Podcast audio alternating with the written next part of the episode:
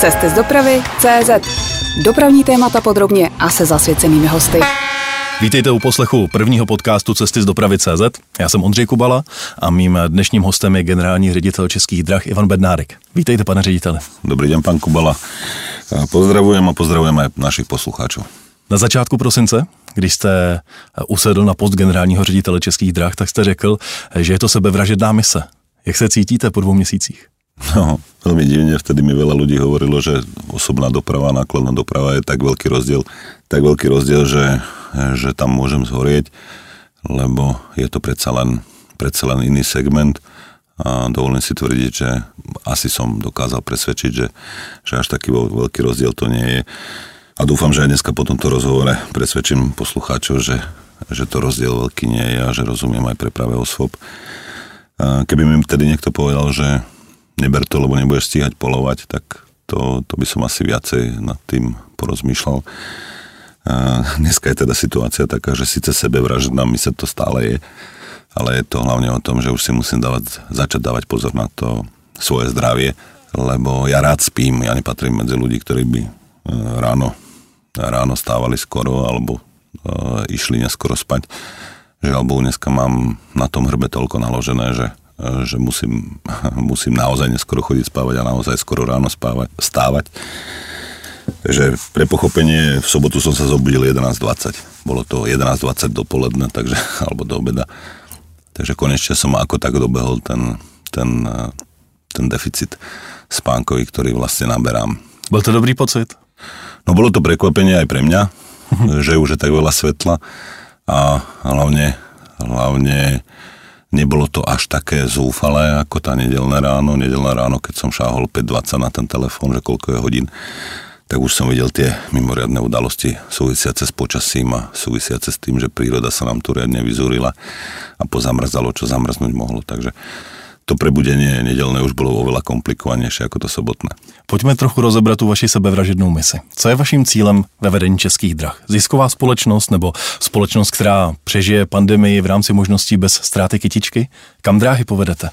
Um, no, to je veľmi dobrá otázka, na ňu by som musel trošku asi viac rozmýšľať, aby aj tá odpoveď bola dobrá, ale skúsim to zjednodušiť, veľa vecí budem dneska zjednodušovať a veľakrát to budem asi to slovo zjednodušenie opakovať. Ja si osobne myslím, že České dráhy sa dostali do situácie, do situácie veľmi nekomfortnej z väčšej časti vlastnou vinou, z nejakej tej časti s vinami toho okolia alebo súvislostiami, ktoré nedokázali ovplyvniť. Ale dostali sa do situácie, kedy, kedy ich čaká alebo sú na otvorenom trhu a vôbec nechápu, čo to otvorený trh je. Čiže mojou úlohou je vlastne veľmi podobná, alebo môjim cieľom je začiatok liberalizácie uchopiť inak, ako bola uchopená v minulosti, napríklad u nákladnej dopravy alebo v niektorých okolitých štátoch. Lebo tak, ako sa k tomu postavíte na tom začiatku, tak tak e, sa to vyvíja v čase. E, tá budúcnosť e, liberalizovaného trhu je konštantná, proste len ide o to, že ako, ako rýchlo, ako sa, ako dokážete flexibilne reagovať na tie trhové podmienky. A je to vidieť aj v okolitých štátoch. Takže cieľom, cieľom, berme to tak, že dneska je nejaká covidová kríza, ale nebudeme to brať v tejto súvislosti, berme to tak, že by bola normálna doba. Tak v prípade toho, že by sme brali, že to normálna doba je, tak môjim cieľom je tú firmu zefektívniť natoľko, aby bola konkurencieschopná. Znamená to, že České dráhy budete od začátku za ručičku vést eh, tím konkurenčním prostředím? Máte pocit, že musí začít vnímat konkurenci a v tom konkurenčním prostředí začít od začátku? Tak České dráhy, České dráhy vnímali konkurenciu, robili veľa správnych rozhodnutí, ale chýbal tam niekto, kto by mm, s tým mal skúsenosť. To je prvý moment. A druhý moment, že pokiaľ tie skúsenosti máte, tak to sú vzorce. To nie je tak, že by, že by to bola pre vás španielská dedina alebo niečo nové, ale proste viete, ako vyzerá elektronická aukcia, viete, ako vyzerá rozpočítanie nákladové ceny, viete, viete, ako musíte alokovať náklady. A tá skúsenosť tam chýbala. To znamená, že to je jeden z momentov, alebo jeden, jedna z vecí, ktorá, ktorú uh, nemali šancu uchopiť, pokiaľ tú skúsenosť nemali. A musia sa naučiť obchodovať České dráhy, alebo ja som tam aj kvôli tomu, aby som ich naučil obchodovať, aby ten obchodník nebol len niekto, kto dostane od ekonóma nejaký alokačný list, ale aby sa zamýšľal aj nad tým, že e, je jedna vec, cenová kalkulácia, jedna vec, cenová ponuka, druhá vec je potom realita. Čiže potrebujete nastaviť procesy tak, aby ste videli, že tam vám proste naozaj nedochádza k nezhodám, že tam nemáte väčší počet záloh, ako ste mali pôvodne kalkulované, alebo v prípade, že tam dokážete urobiť niečo s tým alokačným kľúčom typologicky typologicky sa môžeme baviť o kilometrických prebehoch a o tom, že tam dostanete jednotky, ktoré budú nižšie nákladové na údržbu, alebo teda ich. Nie je rozhodujúca len cena pri kúpe novej techniky, ale tam sú značné náklady viazané rádové od 10 do 20% ročne, ktoré, ktoré vám zožere ten provoz tej, tej techniky. A čím menšie číslo číslo na ten provoz alebo na tú prevádzku tej techniky a dosiahnete, tak tým, tým sa vám znižuje celý alokačný kľúč. Čiže a, aby som sa vrátil na začiatok k tej otázke, tak ja osobne si myslím, že by som mal byť tým správnym liekom a, a mal by som vedieť pomôcť českým dráhom. Samozrejme, české dráhy pomôžu aj mne. No, nie je to a, nechcem teraz vyznieť nejako hrdo alebo pyšne, ale riadiť obchodnú, skup, obchodnú korporáciu o 23 500 zamestnancov je svojím spôsobom aj výzva, ale a hlavne, hlavne ja som relatívne mladý človek. To znamená, ja sa svojou hlavou a svojimi rukami budem ešte určite živiť 20 rokov, takže, takže nemôžem si dovoliť, že by som a, pohorel pri akékoľvek misii a je jedno, či je sebevražedná alebo, alebo nie. Ono ta se bude ale o dost složitější tím, jaká je ta doba. Ekonomové se shodují, že je situace, kam se žene naše země. Eh, nechci říct, že je tmavá, ale rozhodně není světlá. A myslím po té ekonomické stránce. Tak eh, jak vypadá krizový plán českých drah na to, abyste ustáli rok 2021? No možno ešte k začiatku vašej otázky. Ono vždycky porovnávate dve veci v jednom čase a na jednom mieste. To znamená, že um, nie je problém to, ako České dráhy vyzerajú dneska. Problém je, že celý segment tak vyzerá. To znamená, že každý, kto tam to uchopí za ten správny koniec a podarí sa mu urobiť správne rozhodnutie, bude vyzerať lepšie ako tí ostatní. To len na margo toho, že... Rozumím. To len na margo toho, že by to nemala byť až taká sizifovská práca. A Čiže vidím tam aj nejaké to svetlo tej čiernej budúcnosti. No a aký je krizový plán na rok 2021? Čo sa týka krizového plánu na rok 2021 je vlastne znižiť náklady na minimálnu možnú mieru, lebo máme oveľa nižšie výnosy. Nedokážeme samozrejme znižiť tie náklady tak, aby sme ich pokryli tými znižujúcimi sa výnosmi, alebo takto. Podnikateľský plán na rok 2021 sme postavili práve na tom, že budeme mať tržby v prvom pol roku niekde na úrovni 65% a v druhom pol roku nám to po preočkovaní populácie začne prinášať nejakú tú úroveň a 85% tržieb z predaja cestovných dokladov, alebo teda z jízdného. To sú vlastne tri segmenty, kraje, Praha, ministerstvo plus cestujúci. Po prípade sa môžeme baviť ešte o segmente medzinárodných, medzinárodného jízdneho. Inými slovami, aby som sa vrátil v podstate, dnes máme ten podnikateľský plán postavený tak, že na konci roku, pokiaľ všetky tieto naše predpoklady na strane výnosovej dopadnú, veštíme z kryštálovej gule, tak ako všetci. Ako všetci. A keď poviem, že som niekde v médiách povedal, že príde nejaká cholera, a tak to som ani netušil, že nám dneska budú médiá vysvetľovať, že tu je zase nejaká iná mutácia. Mutácia juhoafrická konkrétne, na ktorú dokonca niektoré vakcíny ani nezaberajú. Takže presne toto som myslel, keď som hovoril o tom, že príde nejaká iná cholera a znova sa dostaneme do toho, do toho, že nám niekto zavre alebo spustí lockdown, alebo povie, že cestovať sa nesmie odtiaľ tam alebo tam a sem. A tým pádom, tým pádom tie naše predpoklady na strane výnosovej sú postavené na vode, to poviem. Ale sú určite reálnejšie, ako boli postavené v roku 21, alebo teda, pardon, v roku 20. 20. Takže dnes je to o tom, že máme nejaký predpoklad výnosov v roku 2021 a proti tomu sa snažím nastaviť náklady. A to nastavovanie nákladov to je alchymia. Vy jste říkal v České televizi ani ne před měsícem, že prodej jízdného českým drahám chybělo v roce 2020 zhruba 4,5 miliardy korun. Eh, tak s jakým číslem, byť rozumím tomu, že to je na vodě, protože nikdo nemáme křišťálovou kouli, jak se ten rok bude vyvíjet, s jakým číslem operujete pro rok 2021? Uh, ak by ste chceli odo mňa vedieť eh, číslovku toho, že aký výpadok z tržieb počítame v roku 2021, tak uh, by som odpovedal, a správna odpoveď bola, že neviem. Takto som sa na to nepozrel. Pozrel som sa na to, že tržby, ktoré zvyčajne máme niekde na úrovni Baj brucho 20 miliard korún plus minus, celko je to 28, ale keď sa bavíme o, o týchto sú, súvislostiach, tak dajme tomu, že 20 miliard, tak sú samozrejme nižšie, čiže na úrovni celorok niekde na 80%, takže bavíme sa o 16 miliardách. A k tým 16 miliardám a, robíme všetky náklady. Tu si treba uvedomiť jednu vec, že my sme korporácia, obchodná korporácia, to znamená, že E, že máme dneska podnikateľské plány schválené aj na cerských spoločnostiach.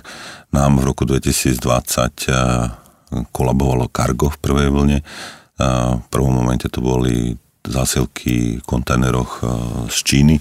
V druhom momente, v druhom momente začal automotív problém a zastavili sa automo, výroby automobilov v Európe.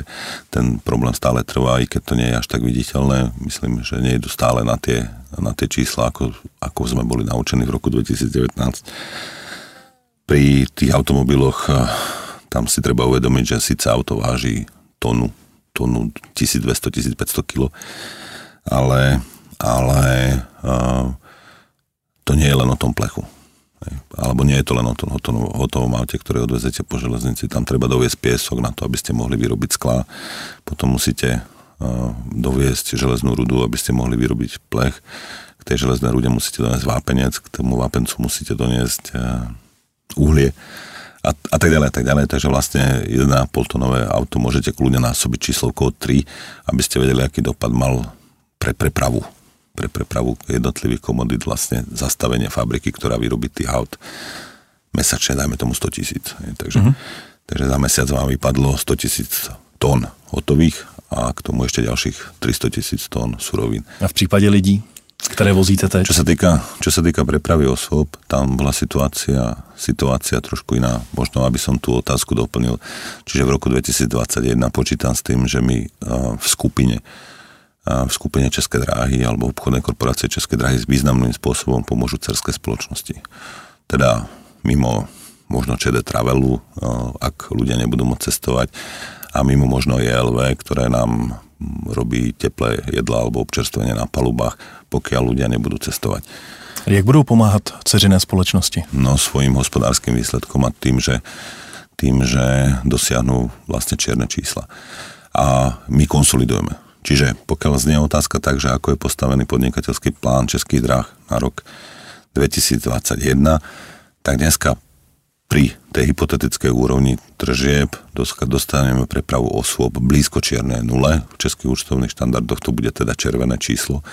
Pokiaľ to prerobíme do IFRS, čo je medzinárodný účtovný štandard, tak sa dostaneme nad čiernu nulu alebo veľmi blízko, blízko čiernemu číslu. Ale pokiaľ to spojíme s tými cerami, skonsolidujeme aj s tými aktivitami, ktoré máme v zahraničí, to sa týka rôznych cer, kde je tá ziskovosť vyššia, marža je tam vyššia, tak e, a vyjdú nám tie predpoklady, že niekto nezavrie ekonomiky, tak e, by sme mali mať skupinu, skupinu Českých dráh e, v čiernom čísle. Naším hostem je generální ředitel Českých drah Ivan Bednárek. Posloucháte interview Cesty z dopravy CZ. Pane řediteli, mluvil jste hodně o tom snižování nákladů, které potkává myslím asi nejenom české dráhy. E, nejvíce otázek na vás přišlo od našich čtenářů právě v oblasti propouštění. Tak mohl byste být teď konkrétní, kdy, kde a jak přesně to udeří? No nemohol by som byť konkrétny, lebo to sú veci, ktoré sa stále procesujú, alebo stále, sa, stále to riešime. Uh, už som párkrát v médiách hovoril, tam by som sa nerád opakoval o tom, že ako, ako uh, sa snažíme vlastne pochopiť inými slovami spoznať to, že kde máme priestor alebo kde sú potenciálne možnosti úspor. A to je práve tá alchymia, čo som spomenul v predchádzajúcej odpovedi a znova e, alchymia, ktorá je opretá o skúsenosť. Najhorší alchymisti sú tí, ktorí to nikdy nerobili, čiže pokus mm-hmm. omyl. Ja si osobne myslím, Počítam, že... že byste chtěl patřit mezi ty první. Nie, ja by som chcel patriť medzi tých, ktorí už, alebo ja sa minimálne rátam medzi tých, ktorí toto už uh, robili. To znamená, že mám s tým akú takú skúsenosť. Dnes môžem povedať to, že určite môžeme ukludniť zamestnancov, ktorí, ktorých potrebujeme na to, aby sme obslúžili to, čo máme objednané. Čiže do momentu, pokiaľ nám niekto z objednávateľov nezačne znižovať objednávky, tak nevidím dôvod, aby, aby sa triasli o svoju prácu ľudia prevádzke. A znova vráťme sa, vráťme sa v čase do roku 2007, keď sa odčlenovala nákladná doprava od osobnej dopravy v Českej republike, vznikalo ČD Cargo, tak vtedy to bolo jednoduché Zobral sa grafikon, zobrali sa obslužnosti vlakov a vypočítalo sa, že na českých dráhach vlak vychádza o 5. potrebuje fíru, vtedy a vtedy potrebuje striedanie, vtedy a vtedy potrebuje, ja neviem, 22% záloh a tak ďalej a tak ďalej. A vypočítala sa množina ľudí a tí zostali na ČD. Všetko, čo bolo navyše, sa hodilo na kargo. Doslova do písmena.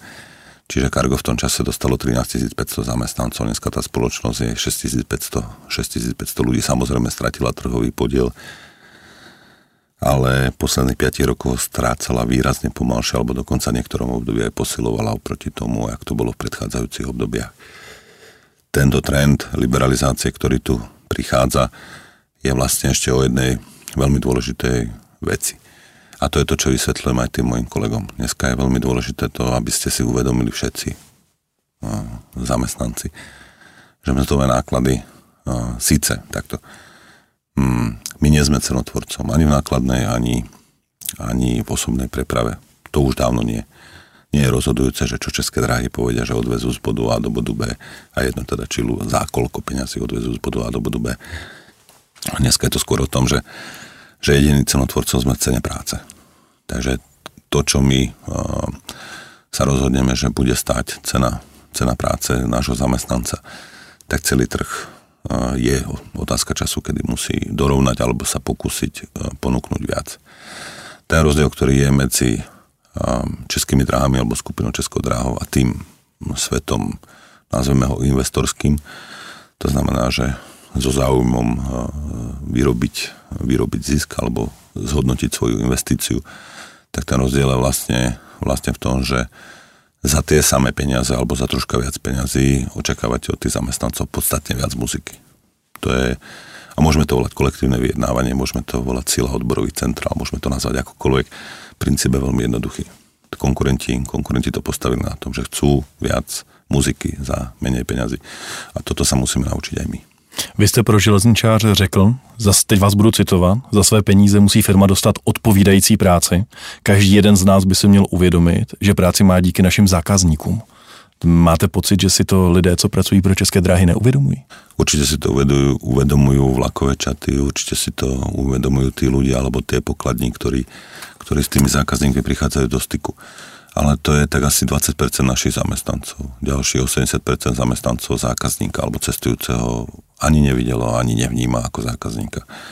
A toto sa musí zmeniť. To znamená, že aj ten chlap v TP, ktorý doťahuje šroby alebo maže tam nejaké dvojkolie, tak si musí uvedomovať, že keď eh, to neurobí dostatočne dobre alebo dostatočne správne, tak, eh, tak môže porušiť vzťah eh, voči našemu cestujúcemu alebo našemu zákazníkovi. Je v téhle práci s vašimi lidmi eh, nápomocná ta velmi silná modrá hrdost, kterou mají vaši zaměstnanci? Protože to se u celé řady jiných firm nevidí.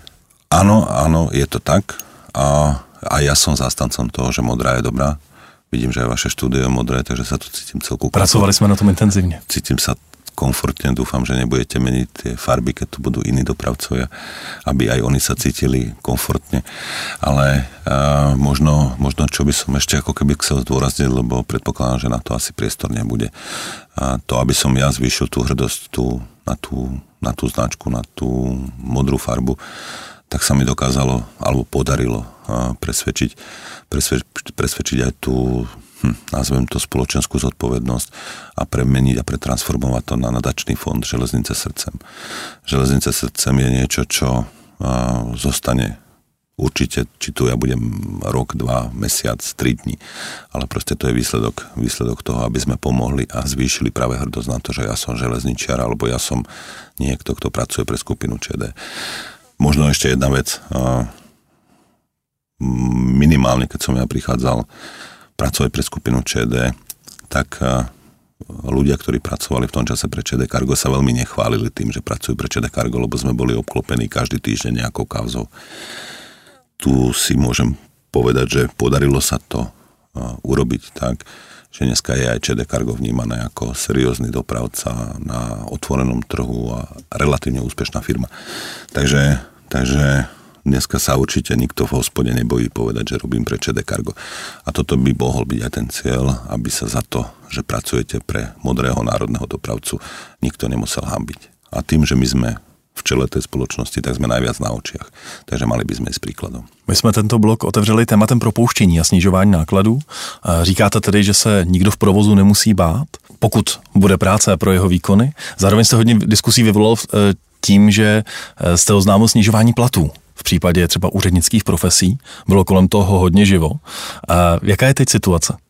No čo sa týka hm, tohto detailu, tak ten som vysvetloval v inom médiu a myslím, že som dostatočne vysvetlil ten rozdiel alebo to, že o čo mm, k akému nedorozumeniu došlo. A skúsim to zopakovať. My máme dneska 671 zamestnancov z tých radové 14 tisíc, ktorí pracujú pre ČDAS, čiže pre segment e, osobnej dopravy, ktorí majú tzv. zmluvné mzdy.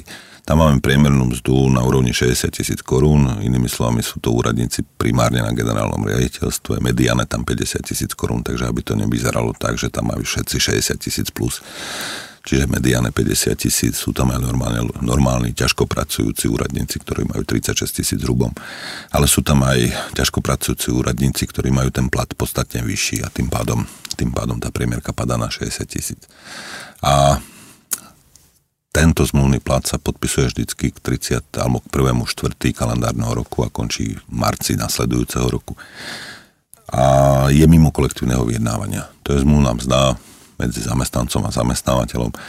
A samozrejme zamestnávateľ môže mať pocit, že pokiaľ mu zamestnávateľ predloží, že mu znižuje rádové o 10% alebo o 7,5% alebo o 15%, tak to nemusí podpísať. V takom prípade, v takom prípade končí veľmi zjednodušene, ale všetky ostatné tarifné mzdy, to znamená tých 13 tisíc ľudí, ktorí sú v prevádzke alebo sú aj v administratíve, ale sú v tarifnej mzde, tak tých sa to netýka. Tí majú proste istotu toho, že kolektívni vyjednávači, kolektívni vyjednávači im vyjednali 2% nárast a vyjednali im, alebo automaticky dostávajú aj eh, ten daňový bonus, ktorý vymyslela vláda Českej republiky pri zrušení superhrubej mzdy. Ivan Bednárek je hostem, generální ředitel Českých drah. Posloucháte interview Cesty z dopravy CZ. Mluvíme o tom, že žijeme v době, kdy klesají tržby z jízdného, kvůli pandemii ubývá počtu cestujících. Jak se tohle všechno promítne do schopnosti českých drah v budoucnu investovat do obnovy e, kolejových vozidel? No dneska máme e, veľmi detailné diskusii, stratégiu na rok 2021 až 2030, čiže 10-ročnú stratégiu v orgánoch spoločnosti. A tu počítame s tým, že v tých desiatich rokoch investujeme 130 miliard českých korún do nákupu techniky alebo lepšie povedané, investujeme 130 miliard korún, z toho 129,2 miliardy korún je nákup techniky. Ovlivňuje to nejak pandemie to číslo? Jste opatrnější v investicích? Nie, Zatiaľ nie sme upatrnejší v investíciách. Jediné, čo prehodnocujem, čo sa mi týka investícií, investícií do našej budúcnosti alebo nevyhnutných investícií do našej budúcnosti v rámci techniky. Tam, tam ideme proste dlhodobú stratégiu alebo dlhodobý predpoklad toho, že čo musíme vymeniť. Je to aj v súvislosti s ETCS, je to aj v súvislosti s požiadavkami jednotlivých objednávateľov. Každý očakáva za svoje peniaze z tých objednávateľov, že mu tam dáme techniku hodnú 21. storočia. Ale samozrejme je ochotný ho aj do určitej miery zaplatiť, takže tam, kde táto je na papieri, tak to musíme urobiť. Čiže nebudem vás tu ohorovať angličtinou, ale musíme to urobiť. Takže. Když bychom se podívali do krátkodobého horizontu, řekněme dvou let, a na co se můžeme od českých drah v podobě vlaků nových těšit? Co vyjede nového na koleje? No tak to budú elektrické jednotky elektrické jednotky e, od českého, od českého výrobcu. To už je podpísané a to už je vlastne aj niečo na okruhu, na testovačkách. Tie budú postupne nasadzované, to sú či už 240 sedačkové alebo 160, 160 sedačkové. EMU 240 alebo EMU 160. Tieto, tieto už budú viditeľné v týchto dvoch rokoch. To, čo je pred dokončením, tak to sú vlastne mm, vozne z konzorcia nemecko-českého. Znova zjednoduším, tu je veľmi, veľmi dôležité to, že čo je skôr slepice alebo vajce. Vy musíte mať v prípade investičného zámeru najprv istotu, že to máte kde použiť, inými slovami. A to je tá slepice. No, aby ste mali kontrakt, že o dva roky musíte niečo nasadiť tam a tam a máte istotu, že to tam 10 rokov budete môcť používať a 10 rokov si to niekto bude objednávať. Proti tomu je to vajce, to vajce je urobené na 40-ročný odpis, bez toho vajce nie je tá slepice. Takže v momente my máme síce niekedy istotu, že máme záväzok, ale pritom máme problém vlastne dokončiť, dokončiť to výberové konanie, aby nám to sadlo v rovnaký deň. Na to jsem se právě chtěl zeptat. Už dlouho nebyly žádné informace o tom, jak se vyvíjí výběrová řízení, například na 10 plus 60 dýzlových motorových jednotek, nebo jak to vypadá třeba s více systémovými lokomotivami. Um, ono je to práve preto, že to vajce, to vajce, ktoré som takto divne prirovnal, tak uh, to má každodenný problém a každodenný boj so zákonom o verejnom obstarávaní. Uh, my tým, že sme štátom vlastnená akciová spoločnosť a tým, že sme sektorovým zadávateľom, lebo stále máme dominantné postavenie v Českej republike, takže z tohto ani nevidím šancu, že by sme sa dokázali dokázali vymaniť, tak e, sme e, vlastne trošku brzdení, brzdení tým, že konkrétne pri, keď sa budeme baviť DMU 160, čiže mm. pardon, DMU 120, čiže o dieselmotorových jednotkách, o počte sedatiel. Jenom by mě zajímalo, jaký je stav toho výběrového řízení. No aktuálne, aktuálne nám to blokujú, alebo blokuje jeden z účastníkov, ktorému sme odpovedali, že, že nesplňa technickú, technickú zadávačku, že inými slovami nemá takú nízku podlažnosť, ako sme chceli, alebo nemá proste proste niečo tam nemá, nemá tam miesto pre, pre kočík, alebo tam nemá miesto pre vozíčkára, tak e, ten znova útočí cez úhoz. Bojujete s námitkami? Bojujeme s námitkami. Čo je vtipné, naši konkurenti to ani nemusia robiť. Více systémové lokomotivy? Čo sa týka viac systémových lokomotív, tak a, tam sú vlastne dve súťaže. Jedna je na nižšiu rýchlosť, druhá je na vyššiu rýchlosť. Obidve, obidve vlastne robíme kvôli tomu, aby sme vedeli porovnať, že či má zmysel, alebo aký veľký bude rozdiel medzi tou vyššou rýchlosťou a nižšou rýchlosťou v prípade, že sa rozhodneme pre jednu alebo pre druhú, alebo pre nejaký hybrid, teda inými slovami pre mix z toho výberového konania, to sú rámcové zmluvy, aby to bolo, sú už takých počtoch, aby boli zaujímavé pre niektorých z výrobcov a očakávam, že tam sa nám zúčastní, zúčastnia viacerí a predložia viacerí ponuku. A viac systémové lokomotívy, ten e, dočasný dopyt sme vyriešili nejakým operatívnym nájmom s odkupným právom. To je tiež novinka, ktorú sme doteraz nepoužívali. A Čiže to, čo potrebujeme isto v horizonte krátkom, tak to sme vyriešili takouto formou za primeranú cenu, podotýkam. A čo sa týka viac systémových lokomotív, tak niekedy takto. Hm. A nebol som pri tých zadávacích dokumentáciách. To, čo ja potrebujem dneska naštartovať na spoločnosti České dráhy AS, je to, aby v tých zadávacích dokumentáciách neboli veci, ktoré ešte nikto nikdy nevidel. A veľmi často sa mi minulo... Sú tam? No, no niekedy sa podarí, niekto si tam vymyslí, alebo vymyslel, že chce kameru na zberač, proste aby videl, že či ten zberač prilieha k trolejom správne, po prípade, že či tam neháče často iskru, že tam je nejaká námraza. Po prípade niektorí naši zamestnanci alebo odboroví odboroví predáci trvali na tom, že chcú mať na takéto mašine toaletu tá kamera na ten zberač so všetkými schvalovačkami znamená predraženie jednej lokomotívy pri sérii, ja neviem, 20 lokomotív o 100 tisíc korún. Vec, ktorú by ste kúpili teraz v Alze mm-hmm. za pár hektákov, ale to, že to musíte schvalovať v tom železničnom svete v rôznych krajinách, tak má takúto cenovku. Keby sme sa bavili o toalete pre fíru na viac systémové lokomotíve, tak tá toaleta má ako taká cenovku milión.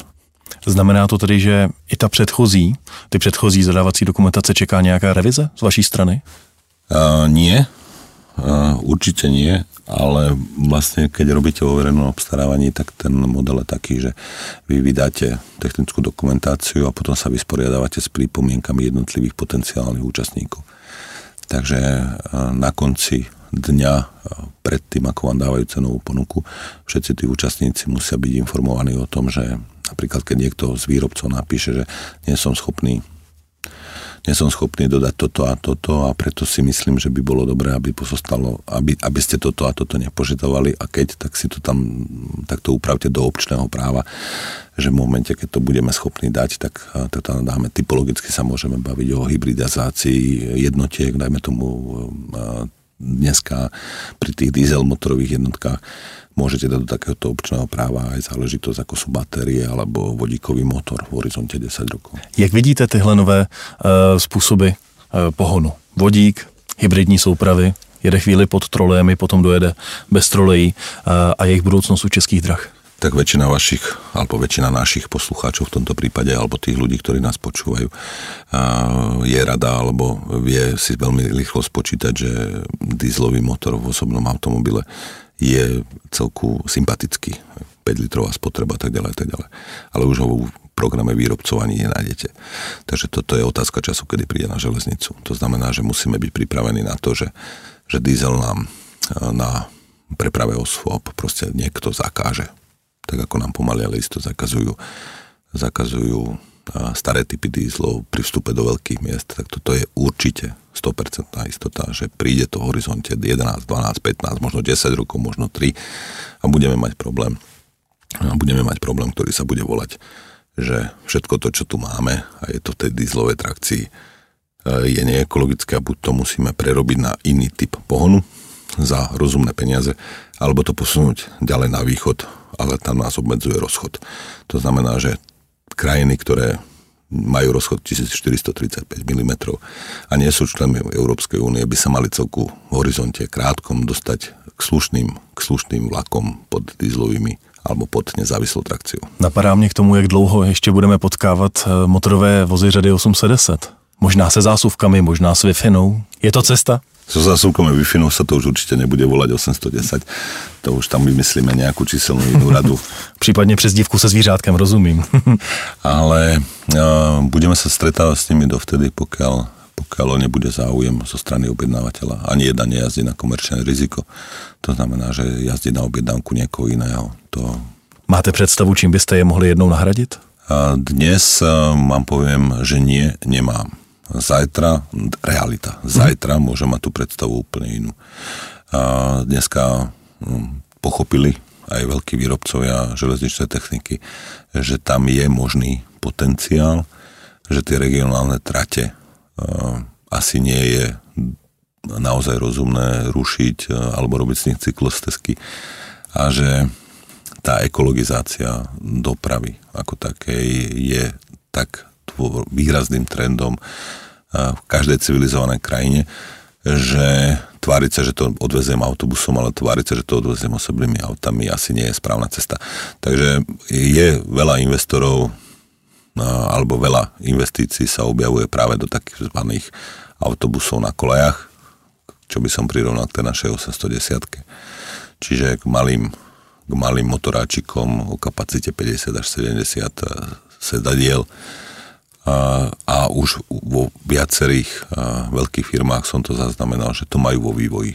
Väčšinou to dá buď na vodík, alebo je to na, na o, batériový pohon. Zmínil jste hejtmany a kraje, to jsou vaši asi typuji nejvýznamnější zákazníci, které si musíte hýčkat. A někteří z nich už teď oznamují, že budou muset kvůli veřejným rozpočtům a kvůli poklesům na straně příjmů krajských eh, škrtat výdaje na veřejnou dopravu. Řešíte to s nimi? Případně jste už někde připraveni na nějaká konkrétní omezení? Áno, riešime to, riešime to pri každodennej práci s týmito našimi zákazníkmi. Ako ste asi zaznamenali, jeden z tých väčších krajov, jeden z tých najväčších objednávateľov, nebudem konkretizovať, začal najprv prezentovať tú variantu, že je nevyhnutné zvýšiť realizačnú cenu cestovného. Ten eh, objednávateľ teda v neto zmluve, inými slovami, to je jeho problém, nie náš cena jízdneho, alebo to, čo si... spíš o to omezení výkonu. Dobre. A evidentne mu to neprešlo. 8 rokov to nebolo teda valorizované, ľudia sú proste zvyknutí, že niečo stojí rovnaké peniaze, čo sa týka dopravy a vôbec neberú do úvahy to, že stúpajú mzdy, stúpajú energie a tak ďalej a tak ďalej. Takže po 8 rokoch prišiel taký pokus, a, a, že zdražme jízdne, odpoveď bola asi rýchla, brutálna, voliči a občania proste nesúhlasia. Takže prišla druhá alternatíva, poďme redukovať. Poďme redukovať hlavne kvôli tomu, že kvôli covidu nemáme peniaze. Ani tie kraje nemajú peniaze, nie je to len my. Hej. Takže teraz je vlastne diskusia s jedným alebo s dvomi krajmi v súčasnej dobe o tom, jak si tú redukciu predstavujú. Áno, niečo dokážeme, dokážeme odtolerovať, lebo nám pomáha antikovid, ktorý bol pondelok predložený, čiže to je tá čiastková nezamestnanosť. Čiže pokiaľ necháme doma sedieť čas zamestnancov, ktorých na tom výkone je, tak nám to štát v nejakej miere kompenzuje, ale nie plnej. To je dôležité zdôrazniť. To je podpora, podpora ktorá, ktorá len znižuje tú stratu z toho vyplývajúcu. Takže to, čo je najväčší problém, je to, že keď niekto hrabne do systému dopravy, ktorý sa vyvíjal niekoľko desať rokov, a sa, znova sa dostávame do toho pokusu omyl. Hej ja osobne si myslím, že určite urobí omyl. To nemůže dopadnout dobře. Moje otázka je, jestli jste připraveni výjít vstříc a jestli jste připraveni na omezení výkonů v těchto regionech. Áno, sme. Sme, ale to omezenie nemôže znamenať tak, že sa vlastne ľudia z niektorých tarifných bodov nedostanú do školy alebo do práce. Není to problém toho objednavatele spíš? Ale áno, ale toto je presne to, čo s nimi diskutujeme a vysvetľujeme. Ako nemáme problém s tým, že keď niekto povie, že dneska, dneska tam mám tri vagóny a, a proste nechodia ľudia, tak eh, si objednávam len jeden, alebo objednávam si dva. Toto je prirodzené a toto sa deje stále, aj kvôli covidu. A problém nastáva vtedy, keď vám povie, že opustíme tento tarifný bod, lebo to proste nemá zmysel, lebo tam chodí jeden, dva alebo traja cestujúci. A tam už, tam už je vlastne tá diskusia tej verejnej dostupnosti alebo dostupnosti verejnej dopravy a toho, že to môže byť práve babička, ktorá inú formu, inou formou sa nedostane k lekárovi alebo potom musí, musí objednávať alebo volať sanitku a vysvetľovať, že proste sa jej asi niečo stalo, aby sa vôbec dostala na vyšetrenie. Čiže to sú zase náklady pre tie kraje, len v inej forme zaplatené. Rozumím tomu, tedy pokud za vámi přijdou objednatelé teď, jestli to správně chápu, s tím, že chtějí škrtat, případně rušit, tak ve vás budou mít do jisté míry oponenta? 100%. Ako svietiť na to, že niekto rozbije celú obslužnosť alebo celorepublikovú sieťovosť len kvôli tomu, aby ušetril jednu korunu na jednom kilometri, inými slovami, aby ušetril 6,2 milióna korún ročne, pokiaľ má v tom kraji 6,2 milióna kilometrov, ale e, to, tá zmena bude taká, že je nevratná, tak, e, tak to je 100% budem proti. Mě by, pane řediteli, zajímal váš manažerský pohled. Teď eh, možná pojďme odhlednout od českých drah, ale váš pohled. Co čeká veřejnou dopravu v roce 2021 a, a po něm? No, tiež som sa už k tomu nejako vyjadroval nám minimálne na železniciach, minimálne na železniciach a chýba, chýba vplyvom covidu z roku 2020 asi tak 5 miliard korún. Alebo chýba to je tá strata, ktorú vytvorili. Keď započítame do toho dopravné podniky, metro, električky, trolejbusy, autobusy, tak, tak sa dostaneme niekde možno k 12-13 miliardám korún. Tých 13 miliard korún ide dneska za tými firmami, poťažmo za ich akcionármi. Je to model od modelu. A tých 13 miliard korún, pokiaľ to je asi to, čo dokáže ten segment rozchodiť. Ale pokiaľ uh, nedostaneme v veľmi krátkej dobe, v horizonte 5-6 mesiacov, pomocnú ruku na preprave vo verejnom záujme alebo na prepravu osôb, uh, že nám to nezačne cinka na účet. Máme to slúbené, ale ešte stále nám to necinká. Uh, a máme to slúbené, takže by to mohlo byť v dubnu, čiže 4. mesiaci. Takže pokiaľ nám to nedocinká do tohto kvietna, tak 2021 eh, bude znamenať eh, rok bankrotov malých poskytovateľov služieb eh, v segmente prepravy osôb. To je fakt. Říká generální ředitel Českých drah Ivan Bednárek. Cesty z dopravy CZ a dotazy čtenářů. Naši čtenáři vám položili kolem 200 otázek. Pojďme na některé z nich. Ptá se Pavel. Uvažují ČD o tom, aby tablet pro strojvedoucí uměl to, co tablet v kargu, tedy kalendář směn, informace o průběhu směny nebo třeba kontakt na vlak vedoucí a podobně? No to je tá efektívna korporácia, ktorú, ktorú sa vlastne snažím pretlačiť. Toto mi bolo divné od začiatku, že to je bolo inak na jednej spoločnosti ako na druhej.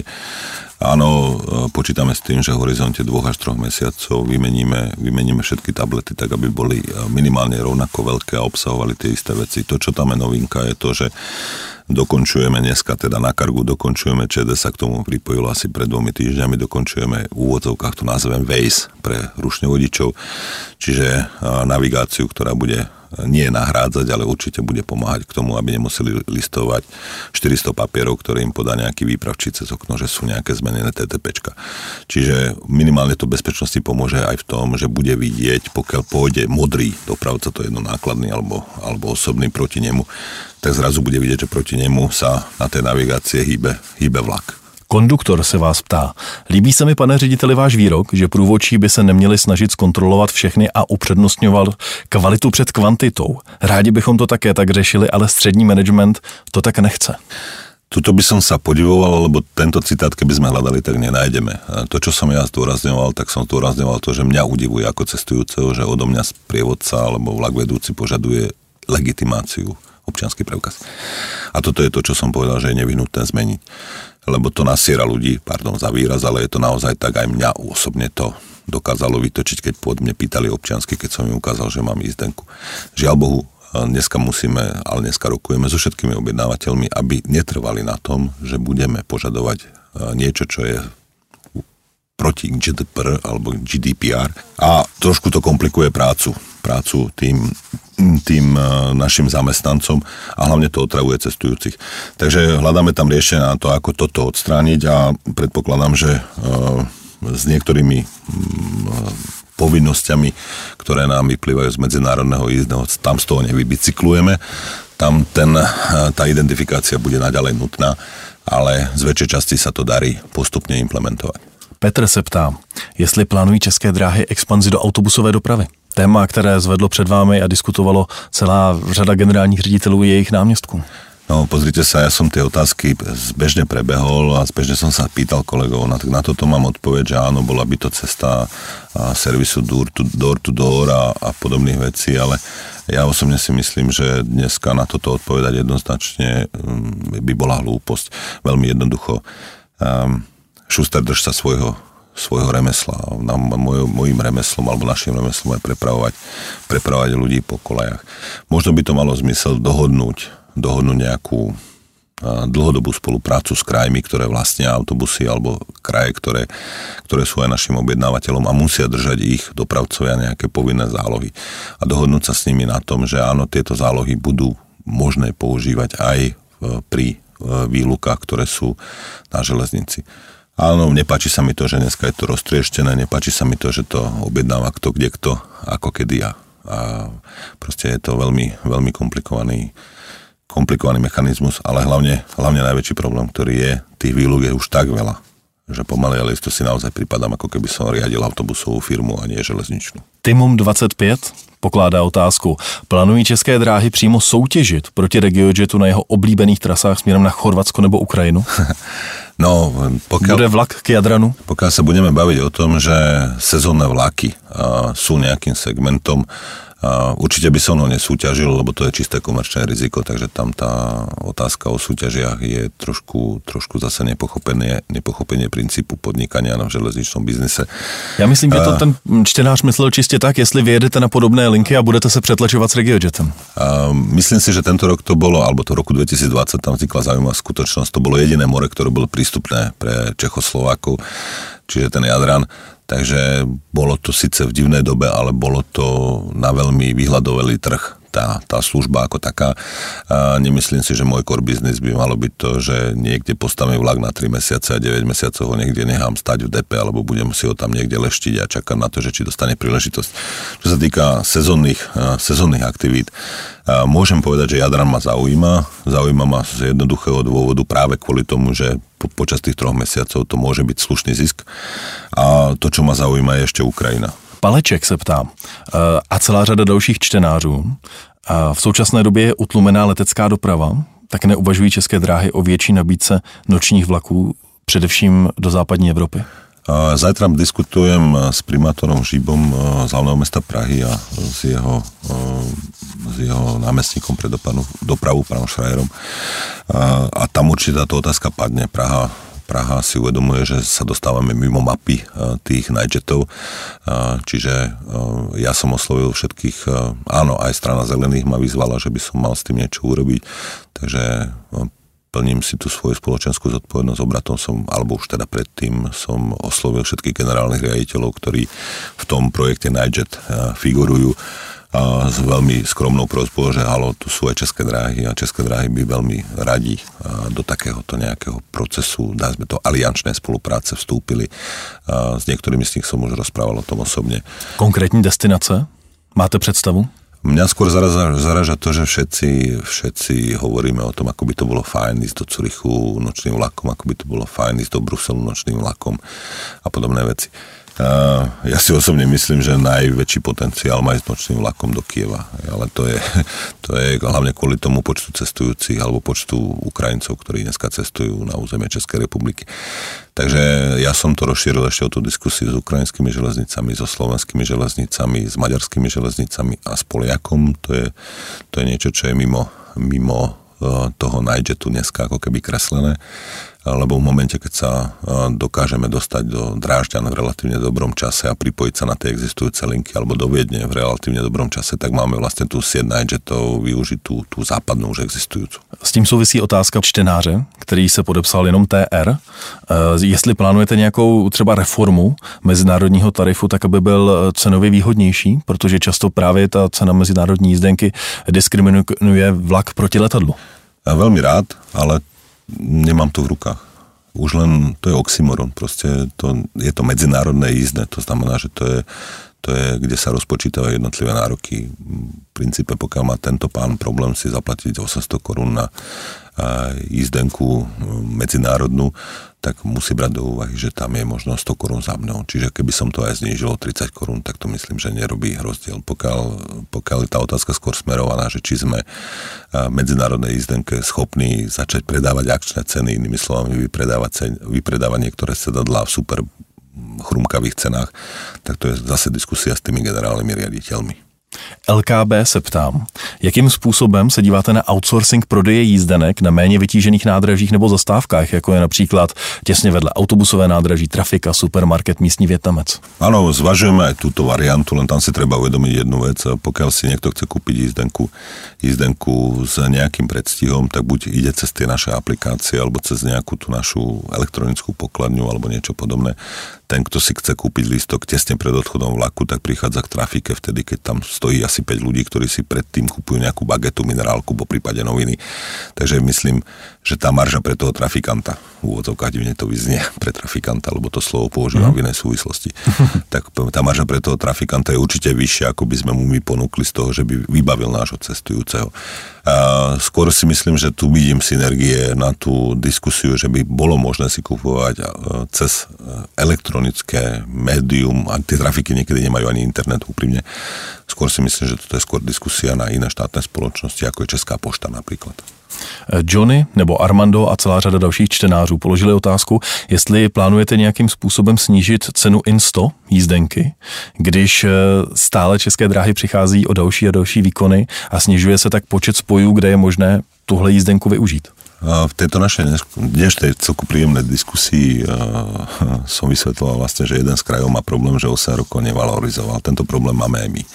Keby sme valorizovali o infláciu, tak dneska instovka je drahšia o 3400 korún, ako je, je dnešná, dnešná reálna cena. Takže odpoveď na Insto nie, neplánujeme jej cenu znižovať odpovedám rovno, dneska neplánujeme ani je zvyšovanie. To, čo dneska diskutujem, je vlastne to, že by som hm, ono, možno, možno sa ani nepýtal na nic, to možno sa pýtal na režijné výhody, vtedy by to bola trošku iná odpoveď, ale lebo keď som si pozrel tie otázky, tak asi tak 50% tých otázok bolo skôr asi od mojich zamestnancov. Také mám pocit. Ale to je, to je len Ale to je v pořádku. To je len, to je len na Margo, ako dobre. A to, čo by som možno chcel ešte povedať k tej instovke, dneska ešte diskutujem s ministerstvom dopravy tzv. jednotné jízdne. A, a pokiaľ pokiaľ pôjdeme všetci podnikatelia alebo všetci dopravcovia na železnici Českej republiky v zhode, tak myslím, že vyriešime aj tieto naše, tieto naše produkty. Můžete říct, kdy se České dráhy připojí do jednotného jízdného i se svými komerčními vlaky? Keď poviete, tak zajtra. Nemáme s tým problém.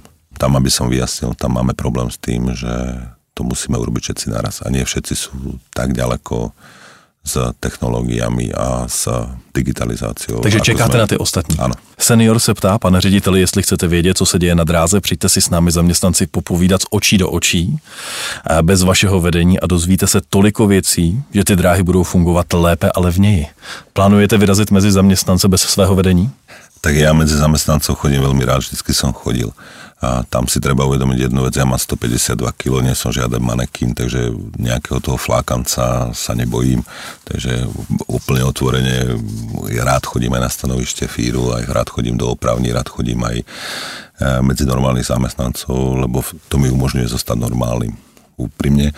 Čo sa týka, čo sa týka toho, že, že by som robil round trip po republike a, a skúšal diskutovať so zamestnancami, za prvé na to dneska nemám čas a za druhé si myslím, že by boli prekvapení, keby som im povedal, že najprv sa musia odpísať z práce a potom môžeme pustiť diskusiu. A, lebo oni sú tam kvôli tomu, aby pracovali a nie na to, aby, aby diskutovali, diskutovali so svojím uh, generálnym riaditeľom. Keď ja tie diskusie mám naozaj rád, lebo sú poučné a dokážem si z nich uh, postaviť vlastný názor. Poslední otázka je ode mě, když byste se podíval zpětně na své předchůdce, generální ředitele Českých drah. Od kterého byste se nechal nejvíc inspirovat? Ako ja nie som, ja som tiež svojím spôsobom osobnosť a nepotrebujem inšpiráciu, ale keby tá otázka znela tak, že, že koho si, um, aby som neurazil zase z tých uh, mojich predchodcov, že kto má u mňa ako keby najvyššiu úctu, tak to je Petr Žaluda. Hostem podcastu Cesty z dopravy CZ byl generální ředitel Českých drah Ivan Bednárek. Moc děkuji, že jste přišel. A já vám. Pěkný Cesty z dopravy CZ. Dopravní témata podrobně a se zasvěcenými hosty.